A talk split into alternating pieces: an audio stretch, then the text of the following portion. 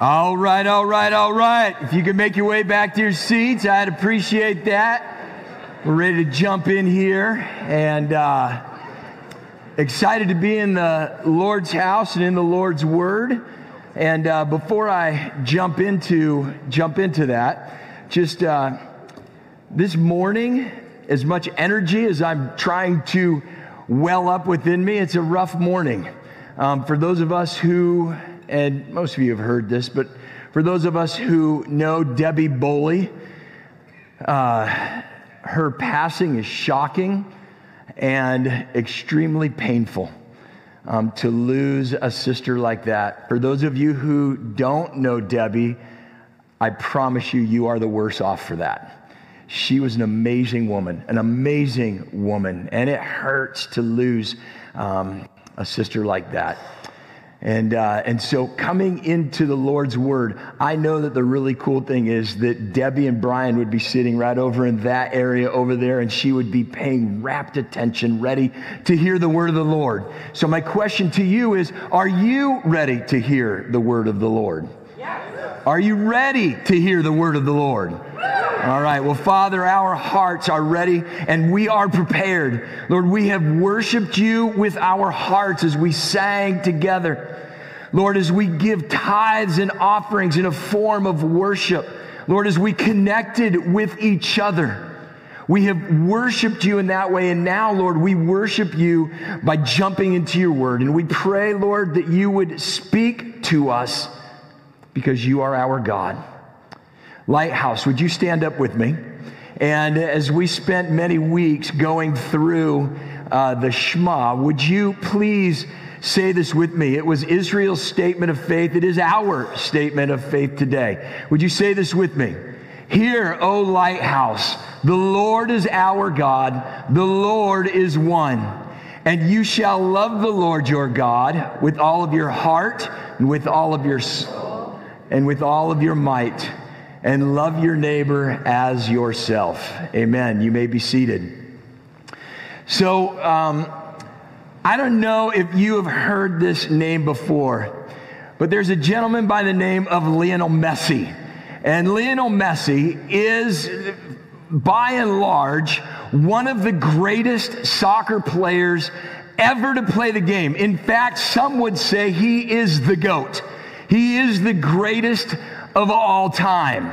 Lionel Messi led his team recently to a World Cup victory. They are the champions of the world, and Lionel Messi was the MVP of his team. Uh, excuse me, of the World Cup. In fact, Lionel Messi I don't know how, what the like past tense forewent, forego. He did not accept money from Saudi Arabia to go play soccer there. Instead, he came to the United States of America and he is still in his prime and he's playing in the MLS uh, for Miami, Inter Miami, and has literally put my, uh, the MLS in a global conversation for soccer, pretty much almost by himself.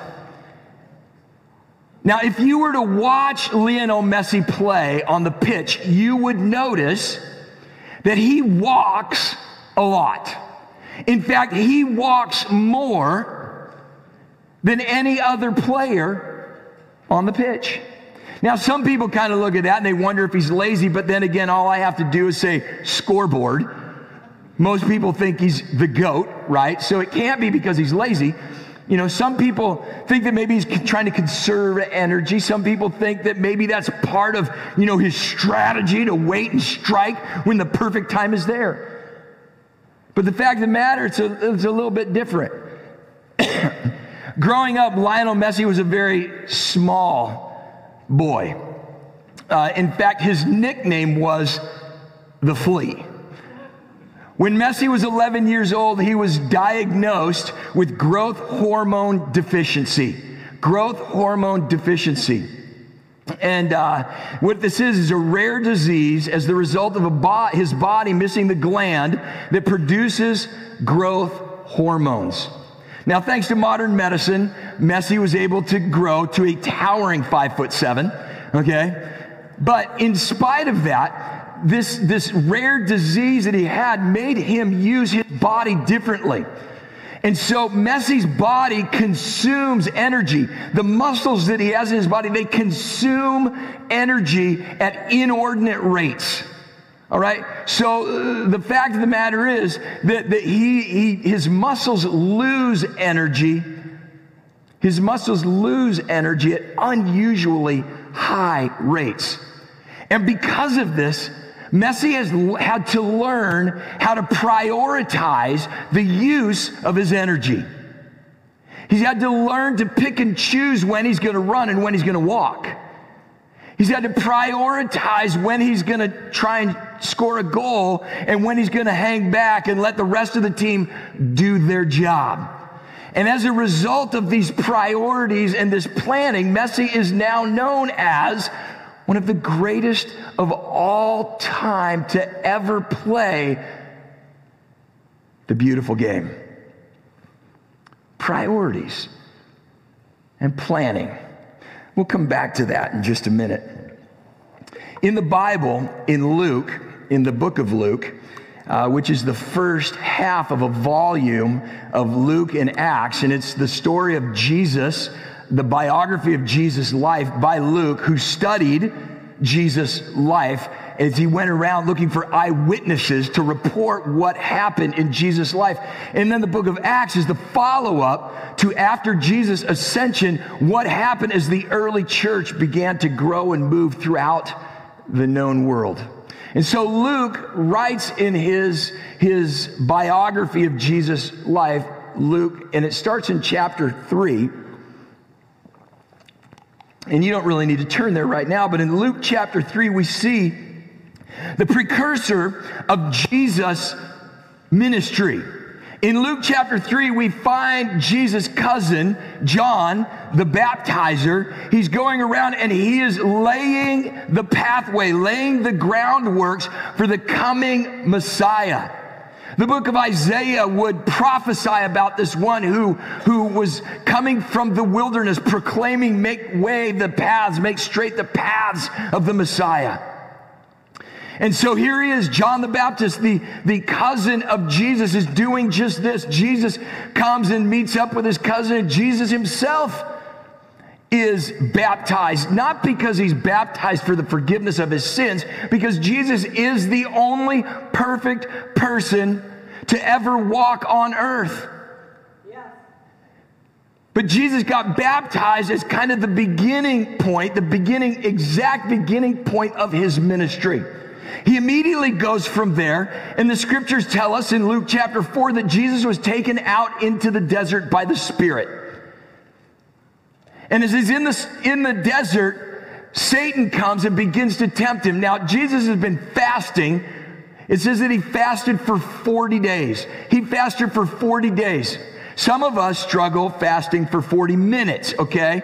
And, and I've been there. I've done a Lenten fast. I've talked about this a little bit here. During Lent, I fast uh, for the 46 days between Ash Wednesday and Easter Sunday. For those 46 days, I fast. I have fasted food for 40 of them. It's rough, man. It's rough. And so Jesus, he didn't have a break in there. 40 days he's fasting. And at his weakest point, Satan comes out and begins to tempt him in areas that you and I can understand. And I'd, I'd encourage you, I'm not going to spend any time there. I'd encourage you to go and read that temptation of Jesus, see what he went through. But as Jesus is victorious coming out of that time of temptation from Satan, from the evil one, as he gets done with that, he moves out and begins to do ministry. He begins to go and speak, and he's healing people. Now, I know that, that for us, that sounds almost, if you've grown up in the church, Jesus speaking and healing people sounds cliched because we've heard it so many times. But can you imagine if you heard of a person from Mattawan who is an amazing speaker and is healing people? Like people who have cancer, they come and he lays his hands on them and they're completely healed. People who are deaf and blind and mute, boom, healed. They can see, they can hear, they can speak, all of these different things. And so Jesus is gaining popularity. I mean, we could assume that, couldn't we? I mean, if that was happening in Mattawan, people would be coming from all over the place. People would be coming from Grand Rapids and Detroit. They would be coming from Indianapolis. They'd be coming from Green Bay. We wouldn't let in anybody from Ohio, okay? Because they're not smart enough to come here. I'm kidding. I'm totally kidding. So kidding. But you get the picture, right? You get the picture. People are flocking because they want to hear this master communicator, this one who speaks of spiritual things in a way that we can understand it. And he's healing people. In fact, Luke tells us a couple of different stories you know, about, about Jesus.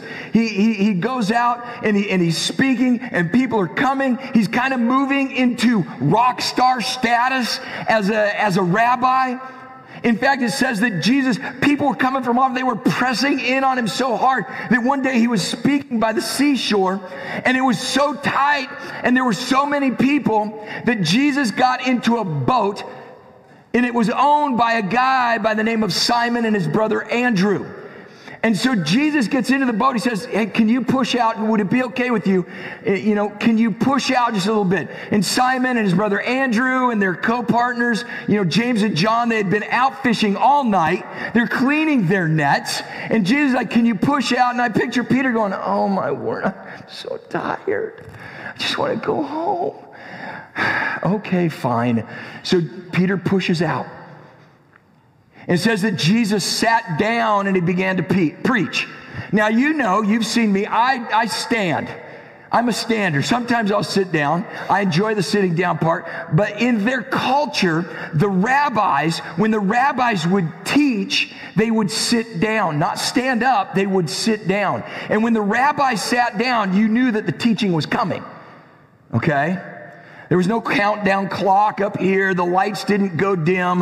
When the rabbi sat down, it got quiet. And so Jesus sits down and he begins to teach. And Jesus is brilliant, right? I mean, they're on a seashore. And so you've got almost kind of a natural amphitheater there. Sean and I and some of the people here from Lighthouse had the privilege of going to the Sea of Galilee up in Capernaum area and seeing what it would have been like. It's a natural amphitheater there. And so it would have been so much easier for hundreds, if not thousands of people to be able to hear Jesus as he sat down and he began to speak. When he's done with his lesson, he turns to Peter and he says, Hey, throw your net over the side. Now remember, these guys had been fishing all night, right? And not to belabor the story, many of you know how it goes. They've been fishing all night. Daytime is not when you go fishing in the Sea of Galilee. Peter whines and complains a little bit and says, All right, what, whatever.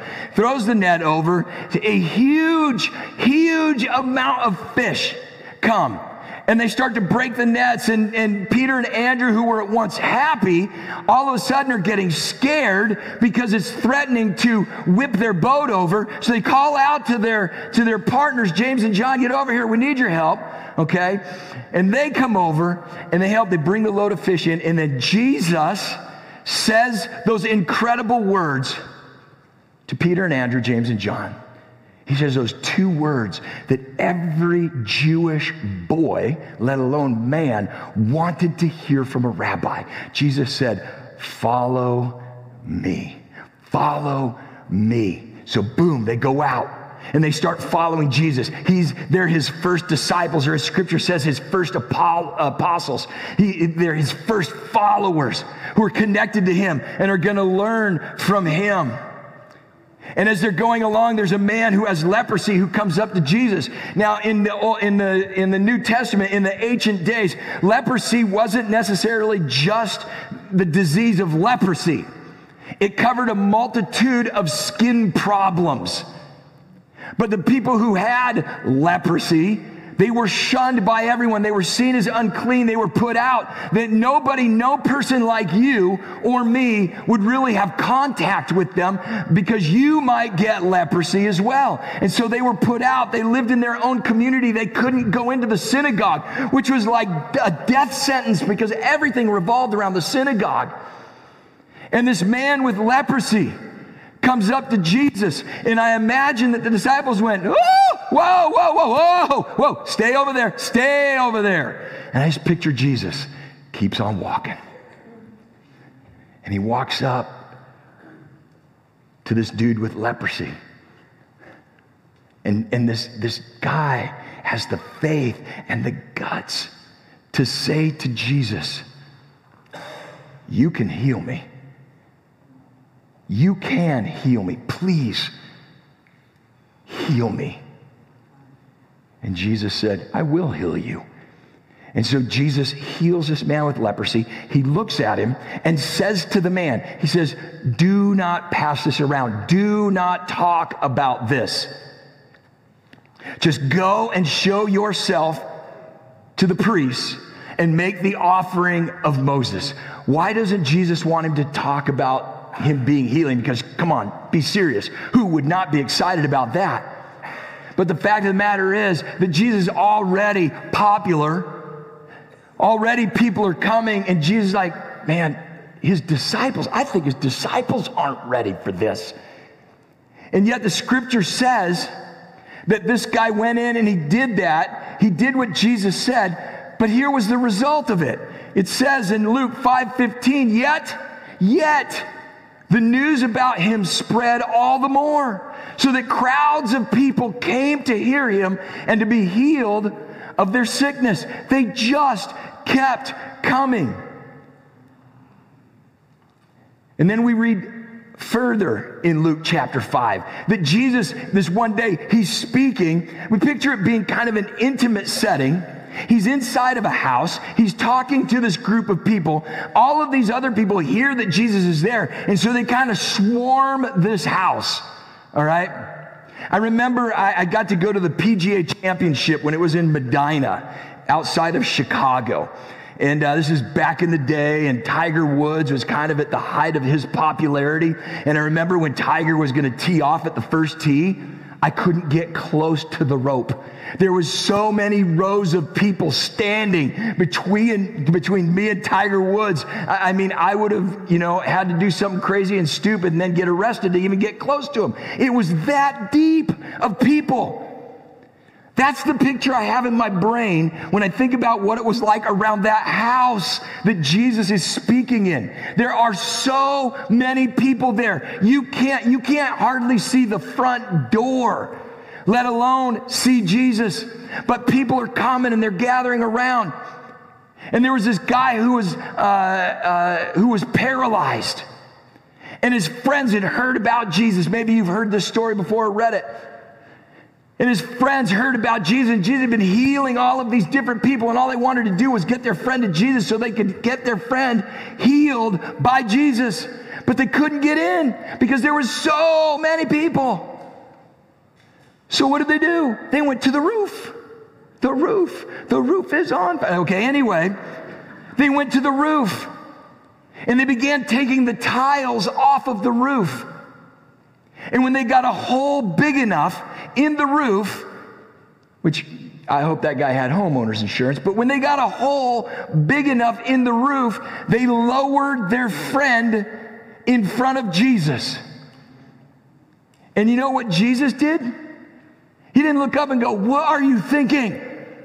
Why are you ruining this man's roof? Not only is he paralyzed, but I'm paralyzing the four of you. He didn't do that. He looked down on this man with compassion and he honored the faith of this man's friends who would go so far as to put a hole in a roof just to get their friend in front of Jesus. And he healed him. He healed him. And there's a big squabble there because Jesus says, Friend, your sins are forgiven. And the religious leaders who are there, they get all uptight because they say that the only person, the only entity that can forgive is God Himself. And Jesus knew this and He said, Why are you talking among yourselves this way? Is it easier for me to say your sins are forgiven, which is an eternal value, an eternal sickness that leads to death? Is it easier to say your sins are forgiven or get up and walk? But so that you will know that the Son of Man has the power to heal, my friend, pick up your mat and walk. And the dude jumps up, picks up his mat, and walks, and the crowd goes wild. Now, I'm going to tell you something, okay? It takes a lot for me on Sunday. Sean can tell you. When I'm done speaking, I go home and I take a nap, okay? And I know, I know that Rick George used to make fun of me for taking naps on Sunday afternoon. Now, I, I don't want to say anything about Rick saying that I would rather have cake than pie, okay? But I do think, you know, and where Rick is going to go as a result of saying that I like cake is better than pie. But I do think that Johnny Cash summed it up in a song very well. I fell into a burning ring of fire. anyway. But I get tired after one message, after two messages. Eh, eh, there was research that was done. I've shared this before. There was research that was done that has shown that one message, one 30 to 45 minute message for a speaker is the same amount in energy and that kind of thing as an eight hour day of work. I'm whipped. I go home. I take a nap. Okay? Now I want you to think of everything I just told you that Jesus did. Okay? The baptism, 40 days of fasting in the desert, doing battle with the evil one, going out speaking and preaching all over the place, healing people. Think about the drain that that is spiritually, emotionally as well as physically. Think about that. And he's healing all of these people and, and, and, and he's doing battle with the religious leaders at the same time. How does he do it? How does Jesus have the energy to do it? How does what we just heard, how does it happen? How does he go around from place to place, surrounded by people who just want something from him? That's it. They just want stuff from him. They want their friend healed. They want to hear a good message. They pull into town because they want to see the circus, and Jesus is the circus that they've heard. And people just want and want and want, and Jesus just gives and gives and gives. And how does he do it? Without becoming bitter at people who just want all the time. How does he do it with, without becoming angry at people who don't hear and see the truth and just follow him naturally? How does he do this after spending 40 days in the desert? How does he continue to give? Well, in the midst of that entire story, I skipped one verse that I believe is the key. One verse I think that most of us just blow right by. We read it because that's Jesus. He's supposed to do that. And yet, that verse is the key for you and me as we're in September, at the beginning of a school year, beginning of kind of new beginnings. We have our fall kickoff next Sunday. Okay, hope you're planning on being there. But in this newness of kind of something, we look and say, how can we do better? How can we be better? And I believe that, that, that we look at this verse in Luke chapter 5, and Jesus gives us the answer. You ready for it? You want to hear it? This is what it says in Luke chapter 5, verse 16. But Jesus often withdrew to lonely places and prayed. And I know that some of you are going, okay, good, what's next? That's pretty much it. That's the key. That's the answer. But Jesus often withdrew to lonely places and prayed. And there are three keys in that that I saw. The first one is that Jesus often withdrew to lonely places and prayed. Often. Often. Say that word with me. Often. Say it louder. Often. Often. If I say it enough, it's going to start getting weird, okay? But he didn't do it occasionally. It doesn't say that, but Jesus occasionally withdrew to lonely places and prayed. It doesn't say, but sometimes Jesus withdrew. It doesn't say that on the rare occasion when Jesus was feeling a little overwhelmed by what the world was throwing at him, Jesus withdrew. No, it says often. Often. That is like a lot. Throughout the day, it's happening regularly. But Jesus often withdrew withdrew, like pulled himself out of the crowd and out of the group and put himself in a position where it was just him and God his Father. But Jesus often withdrew to lonely places, places where he wouldn't be interrupted places where people wouldn't come up and ask him to heal, places where his disciples wouldn't come up and go, Hey, you know that parable that you were telling about like the seed that fell on the hard ground and the seed that fell, you know, in the weeds and in the rocks and some fell on. What did that mean? He withdrew to a lonely place where it was just him and God.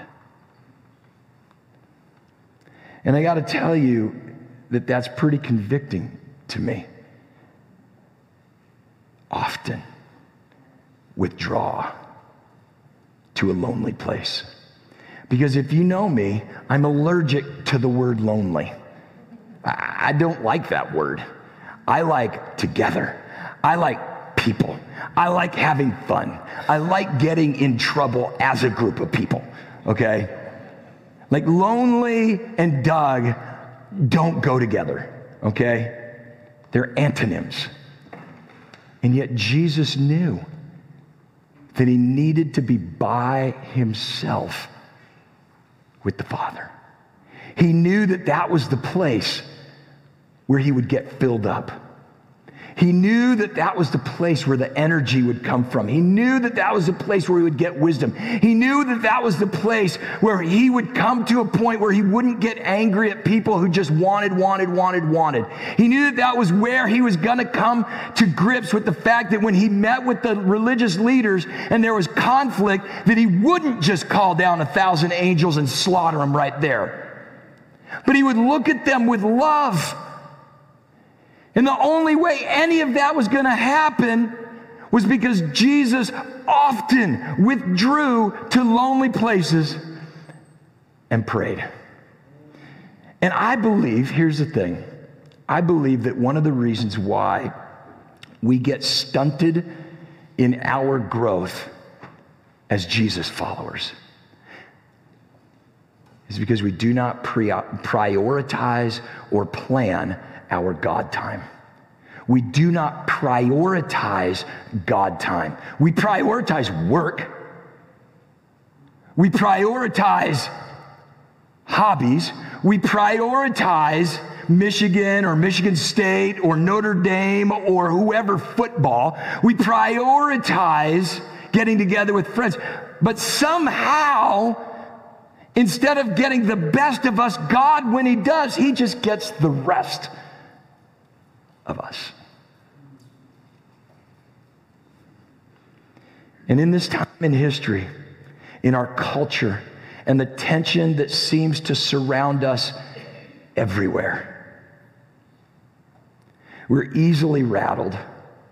We find ourselves easily frustrated and angered. We find ourselves discontent and feeling like there has to be more. And it begs the question, really, what are you looking for in this life? What are, what are you looking for in this life? Because there's got to be more than what we're experiencing now. All of us are looking for purpose. Some of us are looking for answers, looking for wisdom, looking for peace, looking for contentment. But here's the thing we are never going to luck into those things. We are never going to, to just have that happen to us. We have to do the work. We have to prioritize the outcome.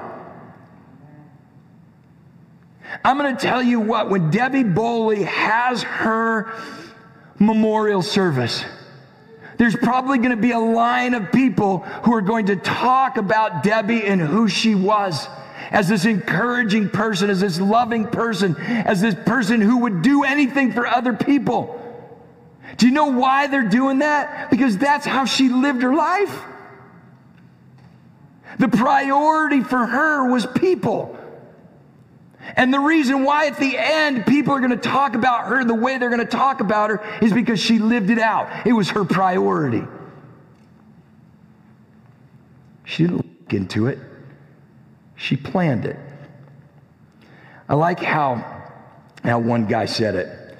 UCLA men's basketball coach, winner of 10 championships in 12 years, voted the greatest United States coach in history by the Sporting News, John Wooden said this failing to prepare is preparing to fail. Failing to prepare is preparing to fail. When I get to the end of my life, how do I want people to talk about me? Because I'm not going to just luck into it. Nobody's going to be nice enough to say things about me that aren't true. So I have to prepare. I love the way the Bible puts it. The Bible says in Psalm 57, verse 7, it says, My heart, O God, is steadfast.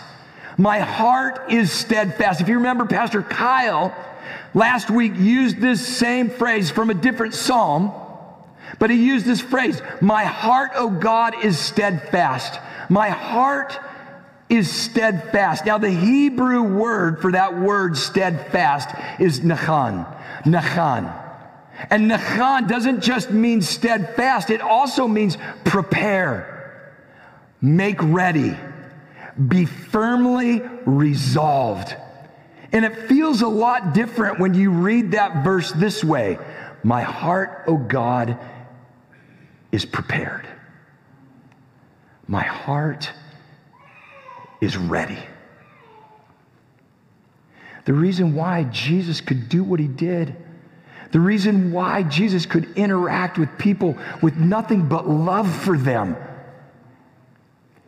even when all they wanted to do was take from him even when he knew their backstory and how horrible they were to their neighbors or their employees or their family, and he could still look at them with love, is because his heart was prepared. His heart was ready. And how did he get ready? He often withdrew to lonely places to pray. So as we look forward and we move ahead, is your heart prepared? Are you ready? Because I'm going to tell you what your neighbors, the students in your guys' classes, okay? Your family members, your co workers, they need to hear a lot less about Jesus and to see a lot more of Jesus in you.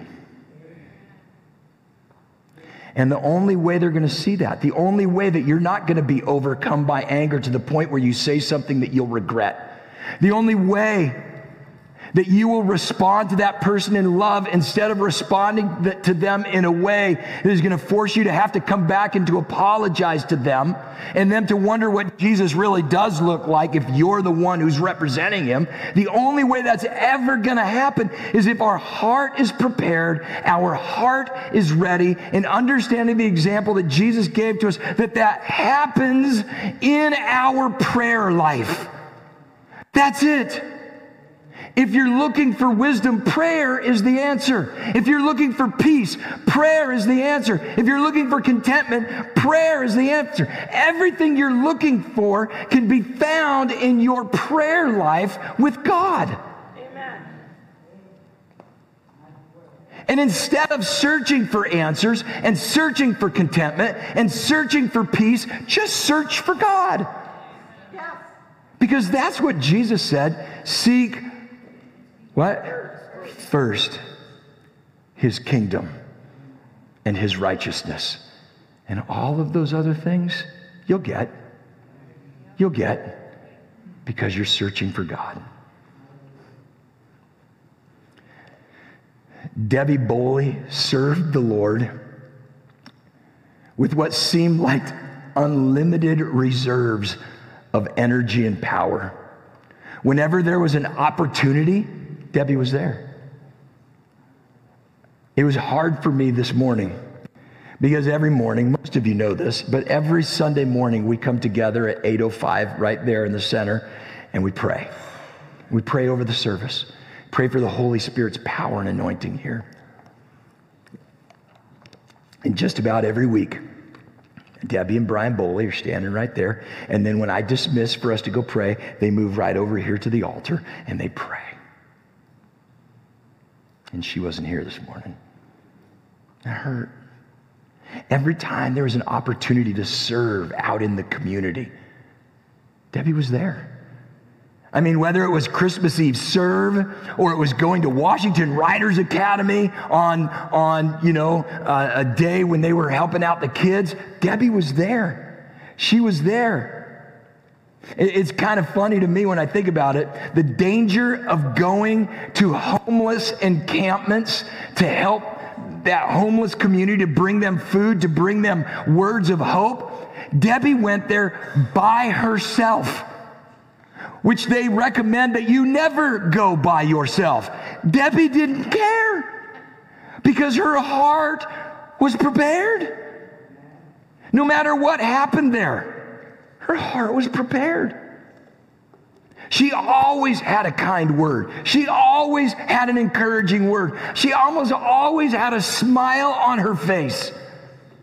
And that, my friends, caused me to love to be around Debbie. I love to be around Debbie. You guys have heard me, if you've been at Lighthouse for any amount of time, you've heard me say this that I love to be around Tiggers.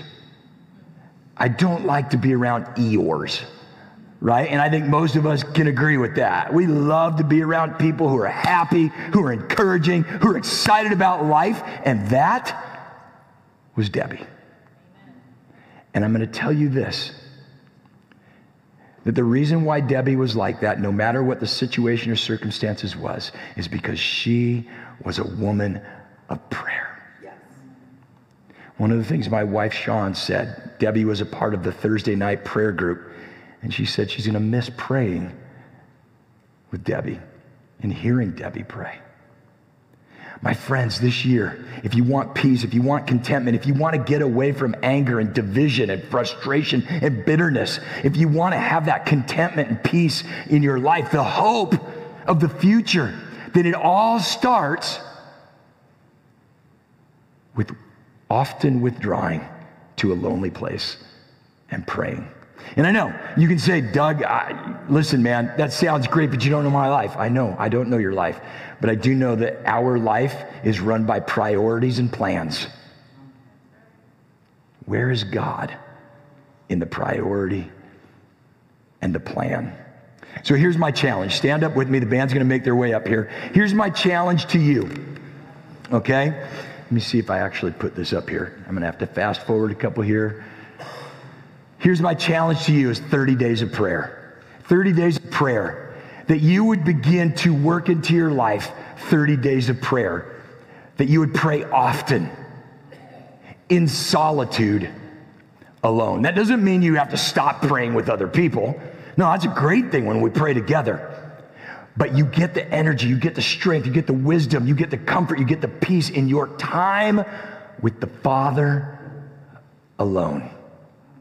So 30 days, often in solitude alone. Would you bow your heads with me? Father, thank you for this day.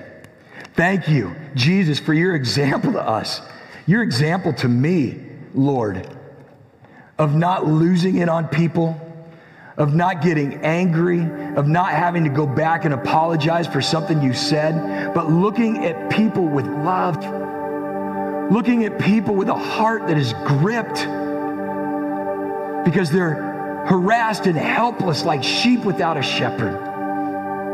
Thank you for that example that I can have that same thing.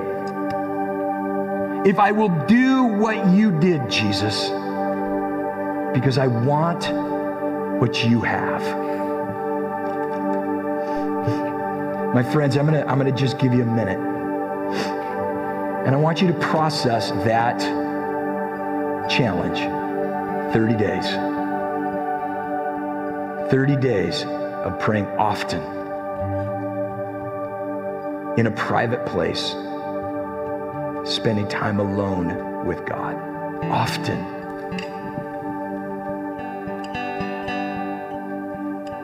Whatever you want in life is going to be found and fulfilled, not in money, not in position, not in who you know, but it's going to be found and fulfilled in your prayer life. Will you accept the challenge?